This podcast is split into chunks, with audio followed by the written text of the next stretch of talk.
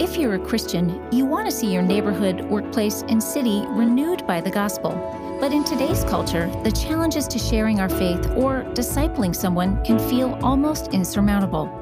How can we effectively share our faith in spite of tough questions and misconceptions about Christianity? Today's podcast features teaching from the 2019 Missional Living Conference held at Redeemer Presbyterian Church in New York City. Listen as Dr. Keller explores how we can share our faith in a way that is relevant, winsome, and true. After you listen, we invite you to go online to gospelinlife.com and sign up for our email updates. When you sign up, you'll receive our quarterly newsletter with articles from Dr. Keller as well as other valuable gospel centered resources. Subscribe today at gospelinlife.com first 30 years of my uh, ministry life were pretty have been were a lot different than the last 10 years. And a lot of you i know you're saying you don't look that old.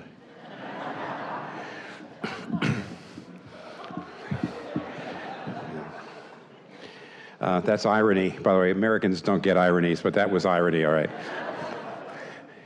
First 30 years i spent most of my time with uh, born again churches, churches filled with people who say they're born again. For those 30 years, I spent most of the time saying, you know, you've got to care about the poor. You've got to do justice. You've got to love your neighbor. Have you read the Good Samaritan parable? So I spent all my time saying, you got to do that. You can't just talk about, you can't just do word, you need to do deed. Jesus was mighty in word and deed, it says. So we can't just be a place where we're always talking about Christianity and about the faith. We need to be doing it. So let's get out there. Let's help the poor. Let's you know be good neighbors. Now I can tell you, in the last ten years in New York City, for example, amongst Christians, I have not had to beat that drum that much. Everybody wants to do that. There's a whole lot of reasons for it, and that's great. However, now in the last 10 years, I've got to say, but you've got to open your mouth. You've got to explain why you're doing it. You got to you have to tell people in whose name you're doing it. Because just like Jesus, Christians are supposed to be mighty in word and deed. And the fact of the matter is, and I'm, I'm giving us credit here, there are headwinds uh, that we have now that if you wanted to open your mouth and share your faith and talk to people around you about your faith and Christianity, that uh, 40 years ago just weren't there. They just weren't there. In fact, I'd like to talk this first half of my, my, my discussion here. Uh, I'd like to talk about four headwinds that we have, and it's making it very hard, and especially uh, the younger you are, the more likely you feel these headwinds with the people around you. The younger you are, the more you feel these headwinds. First of all, there's the problem of attention. It's hard to get people's attention to even uh, care to talk about Christianity. It's not just that more and more people think Christianity is irrelevant. Yes, of course that's true. So they're not going to pay it attention. They're not going to listen. But it's more than that. Uh, there's a good book by Alan Noble called Disruptive Witness, and he talks about the fact that in, a, in an internet culture, in a social media dominated culture, uh, and some of us are more shaped by it than others. Those of us who are older are less shaped by it because it has been a uh, has not been as big a part of our uh, life proportionally. But what social media does is it makes you distracted. That you never pay a whole lot of attention over a, in a sustained way to much of anything. Now, as a result of that, you never change deeply. Uh, if you're constantly going from thing to thing to thing, which is what it means to be on social media, you're going to thing to thing to thing to thing like this, you, you zip from one thing to another thing to another thing, and you might make changes, but they're superficial changes. Because the only way you change deeply is if you pay an, an awful lot of attention over a long period of time to something. You have to give yourself to it. You have to, you have to reflect on it. You have to take it inside. You have to, you have to uh, pay attention over a long period of time. That's the only way you change in any direction at all. And virtually nobody does that anymore. And the younger you are, the less you're able to do it. So it's very hard to get people's attention. How do we even talk? How do we get people's attention to talk about Christ? Number two, uh, there's the problem of comprehension. And the reason is, and this is a incredibly uh, uh, over general. It's you know actually when it comes to talk about culture, unless you overgeneralize, you're going to be boring. and I don't want to be boring tonight, so let me overgeneralize. That up until this culture, every other culture, you found truth outside of yourself. And you went outside to find truth. Your truth was God or family or the nation or something like that. But in our culture, you find truth by going deep inside yourself. You find truth inside. That's where you find truth. And only you can decide who you are, and only you have the right to tell, uh, to, to determine for yourself what is right or wrong. Nobody has the right to tell you what is right or wrong. And so, truth and, and right and wrong are things you discover on the inside. Now, that's the, this is the first culture in history like that. Every other culture, different religions, of course, they, they differed on what the truth was. The Hindu culture, the Muslim culture, the Buddhist culture, the animist culture, they, they, all, they differed on what that truth was outside, but they all agreed that there was a truth on the outside, which meant you could fall short of it. You could, therefore, you were, therefore you were a sinner. You never lived up to the, to the moral standard. But what happens in a culture that's dedicated to the idea that nobody can make you feel guilty, you decide what is right or wrong for you, nobody can impose their values on you, you have to live your own truth. Is that a culture in which people actually have the idea of sin? Not exactly. So, in every other culture, when you did evangelism, when you talked to a Muslim or a Hindu or a Buddhist or anybody about uh, the gospel, you could assume that they knew that there was a truth outside of themselves and they fell short of it in some way, and therefore you could work on that. There was a space there. You know you're a sinner, you know that you haven't lived like you should. Here's what Christianity is to say to you. But that, this is the first culture in which that's not there. There's an awful lot of a typical gospel presentation that is completely incomprehensible. Not just, obviously, if I tell a gospel presentation to a Hindu or a Muslim or a Buddhist, they may say, You're wrong. In fact, they may say, You're really wrong. But they understand what you're saying. They have a different understanding of the sacred order. They have a different understanding of how to connect to the sacred order, which is a truth outside of yourself, a, a moral absolute, transcendent norm of some kind. But what you have in our culture is people have no concept of that.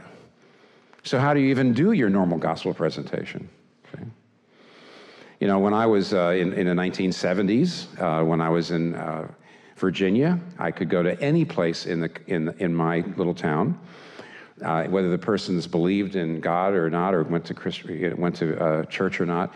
I could say, hey, when you die, you want to be all right, don't you? You want to know that when you die, you're, you're, you're going to go to heaven. And everybody would nod.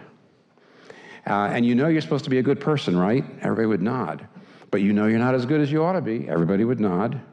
Well, I got something to say to you. And they either accepted it or rejected it. But basically, they, they, they, they, it was comprehensible. But none of those first three or four questions in a place like New York, usually you're not going to get a nod, are you?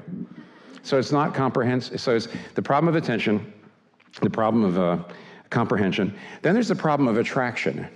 Now, people are not going to sit still and listen to a presentation on why Christianity is true unless they have some sense that it wouldn't be so bad if it was true. But what if, what if they're absolutely, a, a, not only, what, if, what if they are utterly offended by Christianity, the very idea of it? And increasingly, there's people like that. I'll tell you why, real quick. We are, in some ways, becoming like the early church in this way the early Christians were the most persecuted and the most, uh, the, the most vilified of all the various religions. And the reason was this that everybody had their own gods. So if you, if you uh, were from the city of Parthia, you, uh, there was the Parthian gods. If you were from the city of Scythia, there were the Scythian gods.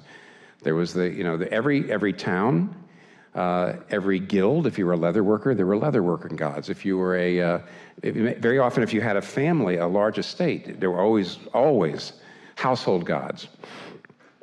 And you could have your gods, that's fine. But when you came to my town, when you came to my house, you had to pay tribute. You had to light a candle. You had to show obeisance of some kind. And that was just the only, that's how you did it. That's how you showed respect to that town or to that house or to those people. Christians were the first ones to come along. The Jews, of course, did not worship other gods, but at least the uh, Romans and Greeks looked at the Jews as very strange people, but at least they were a particular racial group, and they said, well, they've got their God, we've got our God, we've got these gods. They're, they're kind of narrow minded, but there they are. The Christians came along, and they, be, they were Greek Christians and Roman Christians and Scythian and Parthian. And they were, they, they were the Christians, came from all these different groups, but then they said, no, we cannot, we cannot bow down to idols. And therefore, Christians in that time were not just weird, though they were, they were dangerous because they were a threat to the social order. They were incredibly offensive because they would not honor all the deities. And of course, the Romans thought they were being more open minded and the Christians were being closed minded. What they were actually telling the Christians is, you have got to honor the reality of every deity. And the Christians were saying, we can't. What you're really saying is, we can't be Christians. You're being intolerant.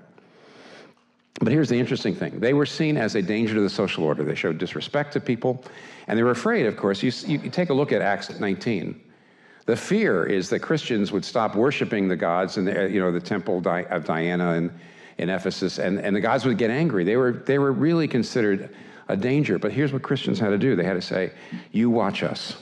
You say we will not, we're not good citizens. You would say we're not good neighbors. Well, we do love you and we will be the best neighbors, but we cannot bow the knee to the reality of these other deities, that we don't believe in them. Now, today, we're in a similar situation, right? You see how? Charles Taylor, the great philosopher, says that modern people believe the sacred is inside you. We may not believe in a God out there, but we believe there's something sacred inside you. You have depths inside you. So going in and Discovering your identity is a religious thing, it's a sacred thing, and nobody can question it. And nobody in any way can question it. Well, of course, if uh, we're the first, as I just said a minute ago, we're the first culture in which identity is deified. It's unquestioned. Not allowed to be questioned in any way because there isn't any standard outside of the self to judge it. There's no truth out here, it's all in here. So, if you as a Christian disagree with a person about any of their beliefs that they think are part of their identity, then you are the bigot. You are a danger to the social order. And Christians are in the same spot. We have to say, no. We, you are being intolerant, actually. You're telling us we actually have to agree with your beliefs about identity. And we don't believe that about identity. There's never been a culture that believed what we believe here about identity. We don't believe it. But we do love you. We will love you. We can be good citizens. We can be the best neighbors you watch. Now, of course, there was a lot of persecution then. Maybe there'll be persecution now. I don't know. But you see why Christianity is not seen as a very attractive thing. Because there is a, there's, if there is a baseline belief in our culture, it's that identity is deity. And therefore, if you question anybody's beliefs about who they are at all, uh, then you're, you're questioning, you know, you, well, in a way, it, you're doing the very same thing. You're showing disrespect the way the early Christians showed disrespect to the gods. And yet Christians have to say, look, sorry, you're the ones being exclusive, but all we're going to do is we're going to say, no matter what you do to us, we're going to love you, we're going to be the good citizens, we're going to show you. Nevertheless, it's a hard sell. There's one more thing to say, quick. Uh, there's the problem of the, uh, as I said, there's the problem of the of attention. There's the problem of comprehension. There's a problem of attraction. There's also a problem. Uh, the problem of attraction means how do you attract people to an offensive thing like Christianity now? And the last thing is the problem of the spectrum. What I mean by that is that there's really not just one. I, I wish everybody out there just hated Christianity, but it's not that simple. You've got all kinds of people. I talked some years ago especially in New York. I talked some time years ago to a man who um, uh, lived in London, and he said that when he, he was a minister, he says, When I come out my door, to the left on my block are mainly Muslims and, and Hindus, people from the South, you know, the South Asian con- the, the, continent, uh, mainly Hindus and Muslims. And to the north are mainly white people, white English people. And he says, the people to my left think Christianity is too morally lax. It's not morally strong enough. You know, it's, and the people to my right think that Christian, Christianity is too moralistic. You know, it's, it's too down on people. It's always talking about sin. The people are here saying Christians are just too loose. They're not morally strong enough. And the man said to me, Can you give me a gospel presentation, you know, a, you know, an outline of the gospel that I can give to everybody on my block? And I said, No. no way. Because these are people in radically different places. Their understanding of truth is different. Their understanding of identity is different. Their understanding of reality is different. It's all different. And now we live in, especially in places like New York, we live in pluralistic societies, and you have no idea who you're going to be reaching out to and talking to. They could be from pla- different planets when it comes to worldview. You put all that together, we have headwinds. But I'll just say this these are the headwinds. Um, and I'll be quick because I know I've spoken on this in the past, not too long ago. Uh, John Stott wrote a little book some years ago uh, and I read it as a brand new Christian, and I never really forgot it. He says, when it comes, it was about evangelism, it was about sharing your faith. And he said, when it comes down to it, um, if your heart has been affected by the gospel, you'll find a way. Headwinds or no headwinds. It is, it, in the end, he says, it's not whether you've been trained, it's not whether you have the right answers to all the hard questions you're going to get. It's, it's a question of the heart. And he said, if, you, if the gospel has really affected the heart, it, it means it'll affect it in four ways. Number one, the gospel gets rid of pride, tells you you're just a, a sinner. And that gets rid of the idea that you have all the answers and you're superior to the person you're talking to, which makes you a terrible, terrible witness to the faith. So it gets rid of your pride, which is one of the, and harshness and abrasiveness and argumentativeness. Gets rid of that. It should. And that's one of the main reasons that we're actually pretty ineffective when it comes to talking about our faith. Number two, the gospel should get rid of your fear. Of course, you should be afraid of offending, unnecessarily afraid of hurting people. Of course, you should. But that's not really what we're afraid of. We're afraid of being thought of religious fanatic. We're afraid it's going to hurt our job. We're afraid it's going to hurt our network. Isn't that right? And see, the gospel says you are loved in Christ. God made him sin who knew no sin that we might become the righteousness of God in him. In Christ, we are the righteousness of God, meaning God looks at us and he sees us as absolutely beautiful. And our self image should be based on the fact that the only eyes in the universe whose opinion counts sees you as an absolute beauty. And yet we're scared by what other people say because, frankly, the gospel hasn't sunk in deep enough to really change our identity to a great degree. We take our, our self worth and our self regard from what people think of us.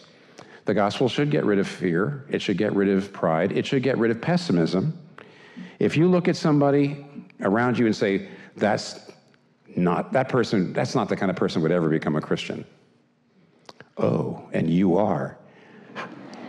How wonderful of you you were such you were such promising material. How wonderful of you to come to God and let Him do something with you.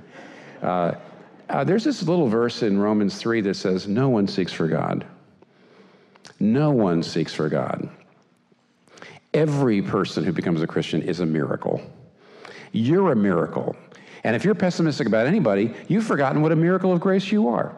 And number four, lastly, the gospel should give you enough joy and love that you really say, boy, I, sticking my neck out like this, it could be terrible. I'm shy. I don't like upsetting people, but it is just unloving for me to never open my mouth.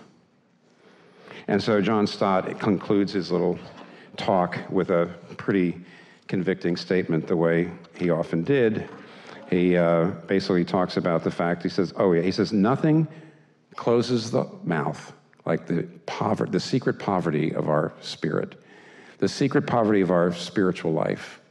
This, the fact that the gospel is not really animating us. If the gospel is animating us, if it really changed our heart in those ways, taking those things away, uh, giving us a gospel humility, giving us a gospel fearlessness, giving us a gospel love, giving us a gospel hope, we'll find a way. Headwinds or no headwinds, we'll find a way. For many in our culture today, biblical Christianity is a dangerous idea, challenging some of their deepest beliefs. In her book, Confronting Christianity 12 Hard Questions for the World's Largest Religion, Dr. Rebecca McLaughlin explores the hard questions that keep many people from considering faith in Christ, tackling issues including gender and sexuality, science and faith, and the problem of suffering. McLaughlin shows that what seems like roadblocks to faith in Jesus can become signposts to a relationship with Him. Confronting Christianity is our thank you for your gift to help Gospel in Life share the love of Christ with people all over the world. So request your copy today at gospelinlife.com slash give. That's gospelinlife.com slash give. How are the headwinds you've described different for various generations, millennials, boomers? Oh, that's an easy question. I think I hinted at it. It seems to me that they're just stronger the younger. In other words, it's uh, um, the younger the generation, the younger you are, the more likely you'll feel the headwinds, you'll feel the resistance, you'll feel uh, a, a, real unease on the part of the people, uh, friends and people around you if you start talking about faith or religion. So I think it's as simple as that. Though I, the thing that's the thing that the thing about New York that's so odd is uh, is because it's so diverse. Let me just give you a quick example. I would say that if you're talking to a to Hindu parents who moved here from India, and but their kids were raised here, they still are, consider themselves Hindu, but they went off to college here and grew up here. I think you probably would find the uh, uh, the younger generation perhaps a little more open to the things you're saying than the older one. Mm-hmm. So it's a little, you know, in a multi-ethnic, multiracial place, it's a little, uh, it's dangerous to make a generalization, but I'll, I will say in general, it's the younger you are, the more the headwinds. Okay. So, our second question um, What is the best way to even start a conversation about Jesus with people of the pantheistic persuasion, Hindus or Buddhists? Oh, um, really depends a great deal because Hindus and Buddhists are, uh, I don't know. Uh, uh, uh, we, we, you know, in our, we've lived in the same apartment building and the same room, I mean, the same apartment for 30 years. And we have actually had uh, both Muslim, uh, it's funny, it's almost like we have, a, we have a Hindu room and a Muslim room. It's, for some reason, there's one, one apartment that's always had a Muslim family in it. There might be something there. Um, and uh, I think what happens is you get you get to know people as neighbors, and it just it just comes up. They'll they'll start talking about the fact that on, you know, the Muslim. Uh, uh, the the wife mother at the one end she, they're not it's a family that's gone now just got into a relation got into talking to Kathy about uh, the fact that she teaches what we would call Sunday school except that they do it on Friday and what she it's I think the way you start is you you befriend them there is no such thing as friendship evangelism, there's friendship. And if you, and I'll, I'll talk about this maybe a little bit afterwards, if you basically are a friend with somebody and you just don't hide the fact you're a Christian, it tends to come up somewhere. So I don't know that I would, unless you're really in a hurry, I wouldn't want to give you conversational strategies for how do you get around to the Christian. You say, you know, you know, there, there, one of the ways to do it is at a restaurant. You say, "Is this seat saved?" You say, "No, but I am."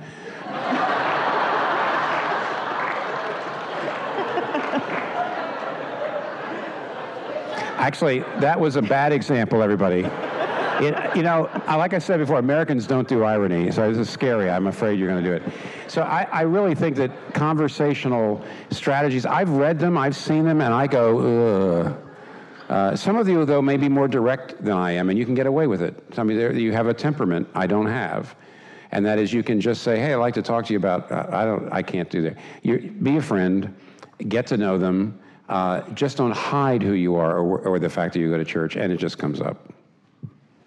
Okay, so now in the work environment, and you know that we spend a lot of time at work um, as New Yorkers. So, what's your advice on sharing the gospel in the workplace? Does anybody have success? Sure. I mean, you, but you, uh, you know, some of this, I, I will, I think, actually speak to this afterwards. I mean, in my second talk, I'll speak to it. But uh, in the workplace, I do think because it's. Uh, it's the workplace relationships, as you know now, are so under scrutiny. in a way they weren't uh, even 10 years ago. But I do think you have to be extremely careful because what somebody considers offensive might not be what you consider reasonable, but that's, that's they're, they're different.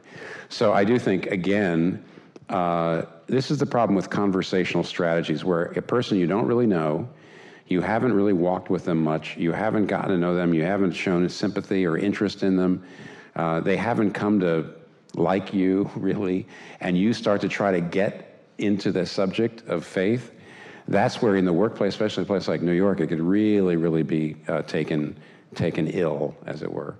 So, uh, but I'll talk more about that afterwards. Okay, politics.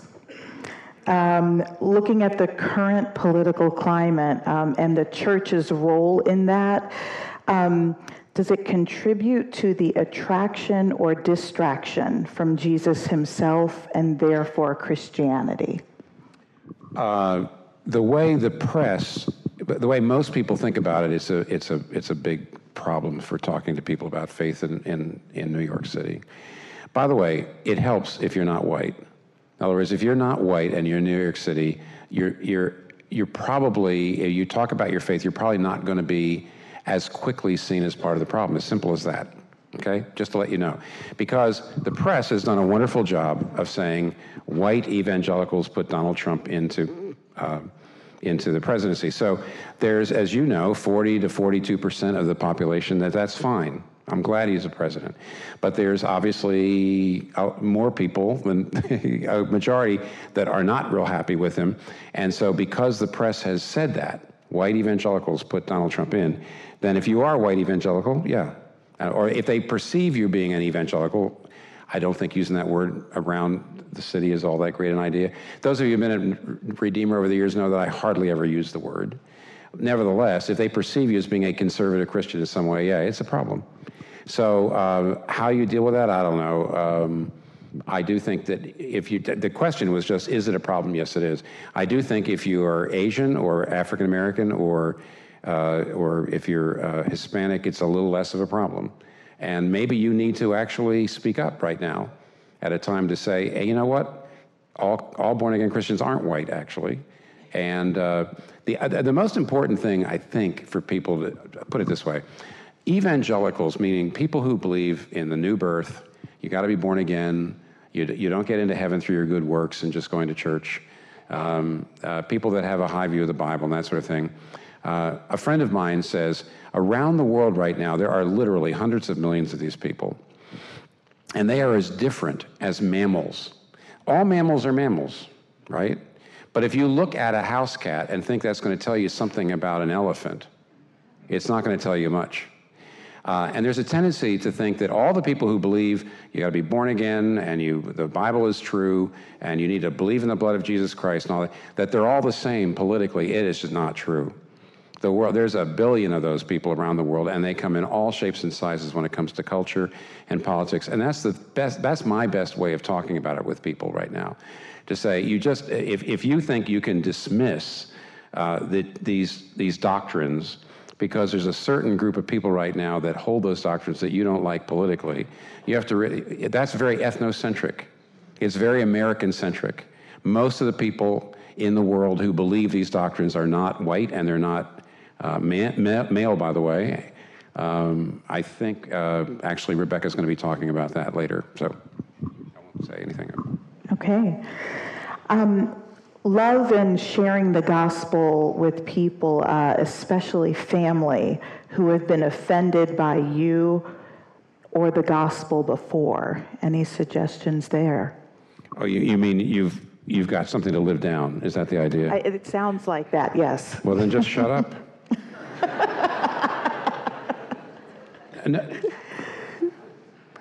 that wasn't irony. that wasn't ironic. I, um, I think uh, I've known plenty of people who, in fact, this is actually fairly typical. As a younger Christian, if you're enthusiastic and you're really excited about what you found in Christ, I think an awful lot of us, a pretty, pretty high percentage of us, do a really terrible job of talking about our faith in the early days. We can be very overzealous, uh, pretty clueless, and especially in our family. Um, and I actually do remember when I was a college student, and I was a fairly new Christian as a college student. It was I forget we had a we had a we had a syndrome. Very often, if a kid became a Christian uh, at college and they got real excited, we said, "Now, first Thanksgiving, first Christmas when they went home, it said, don't hardly talk about it at all." Because unless you give us a little time to work on you, you're going to screw it up and you're going to have your whole family hating Jesus Christ. And even if they go to church, they'll stop going to church immediately because of you. We, because it was so typical of them. And if actually they did do it, they went home and they told everybody they're going to hell, and it's so wonderful to be a Christian. you know, I love being a Christian, and you're all going to hell. And uh, seriously, they often did that. Generally, at that point, we just said, look, you just need to be quiet now. Just need to be quiet. It's not, you know, there's, their destiny is not in your hands anyway. It's between them and God. And so just lay off and don't, don't act like you're their Savior. Jesus is their Savior. So uh, basically, I wasn't kidding when I said shut up. No irony at all. Okay, so we're getting some questions about uh, parenting in light of the headwinds. Uh, what shifts do Christians need to make to raise children in the new culture with a missionary mindset? Well, promise them they'll get their first cell phone when they turn 37.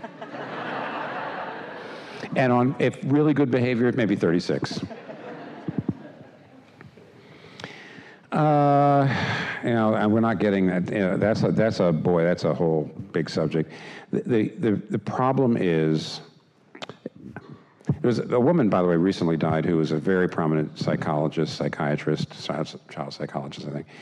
And, and she talked about the fact that every decade, in the last four or five decades, a kid's peers are becoming more and more important and their family less important to their to their uh, being shaped. And part of it is because they can be talking to their peers through social media incessantly all the time in a way that wasn't true.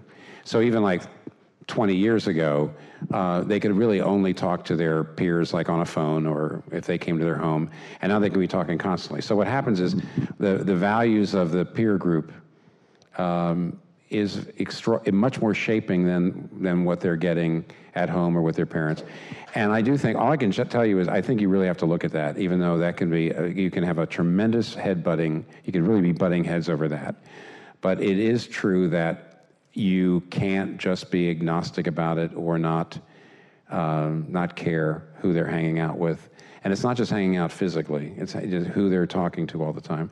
I think that's a very big part. The other thing is what I would call Christians do not, they, they, they will teach their kids doctrine. They'll say, you know, the Trinity or you know, God created us, and you're teaching doctrine. But at the same time, the the, the world is catechizing your children. The world is teaching your children things.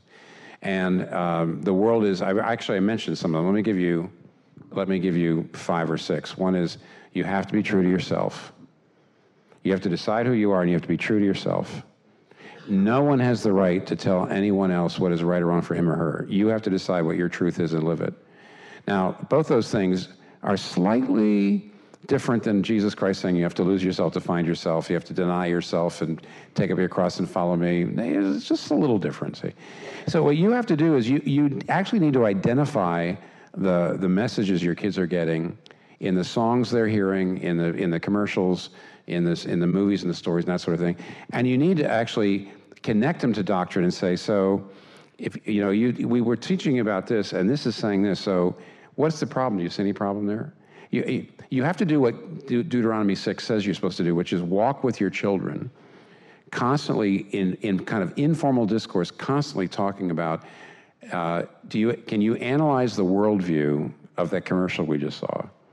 I know it can drive your kids crazy, especially once they get, they'll, they'll be with you okay until somewhere around the age of 13 when they, you know, you, you, I'm not saying kids have different temperaments. Some kids would find that overbearing, but you really do have to make sure that you're deconstructing the messages the kids are getting rather than just letting those messages come in unmediated, unfiltered, un, uh, and then think by taking the kids to a youth group and church on a Sunday, that's enough to offset it. It's not. So, what about starting a spiritual conversation with friends when no one shows any interest or asks questions? Uh, I'll get to that. Honestly, I will. Okay. And the answer is my answer always has been don't force it. There are people, however, who've got temperaments that can do that winsomely and just bring it up. And you know who some of you are, Susan Nacorda, but the rest of us. There, seriously, there are people who've got temperaments that can, they can do it, and there's people who I think most people can't. But I, will tell you why. When it's when it's the there are openings, but we'll talk about that later. Okay. Um, okay, another question. How can I keep myself from being discouraged if I keep inviting non Christian friends to church and sharing Christ and they keep declining? Well, um, I listen, I, I think part of what I'm trying to say about the headwinds. I think 30 years ago when we started Redeemer, the headwinds were not there uh, as much, and I think it was easier to get somebody to come along to church. And I think there are uh, uh, uh, there's decreasing number of people who will just come to church if you invite them. Right. I think there you need to be and by the way you need to be in a also there's decreasing numbers of people who you can just start a conversation up with christianity on christianity and they say oh that's interesting. Let's i love talking about religion. Let's talk about it. And that what that means is people have vastly longer incubation arcs. It take they take much more organic. It has to be much more relational much more uh, listening much more than you talk. It's got to be slower and more loving and more relational and less, I've got an event to take you to. So if they're not responding to it, then start way further back. Just develop relationships. We, we'll, we'll be talking a little bit about that too. Okay. So we only have a, a few more minutes remaining, so we're going to take one last question. Um, less than 8% of the Redeemer community feel comfortable sharing their faith. What do we do if we don't feel brokenhearted for those who don't know the joy of Jesus? Now, read that again, Kelly. That sounded like two, two questions snuck into one. Okay. Sneaky person. Less than. Less than 8% of the Redeemer community feel comfortable sharing their faith. What do we do if we don't feel brokenhearted yeah. for those who don't know the joy of Jesus? Well, and maybe I'm maybe I'm being unfair to you. Um, the, the the two. I understand why somebody says I don't feel comfortable sharing my faith because I, I'm afraid I'm going to get questions I don't know how to answer. Mm-hmm.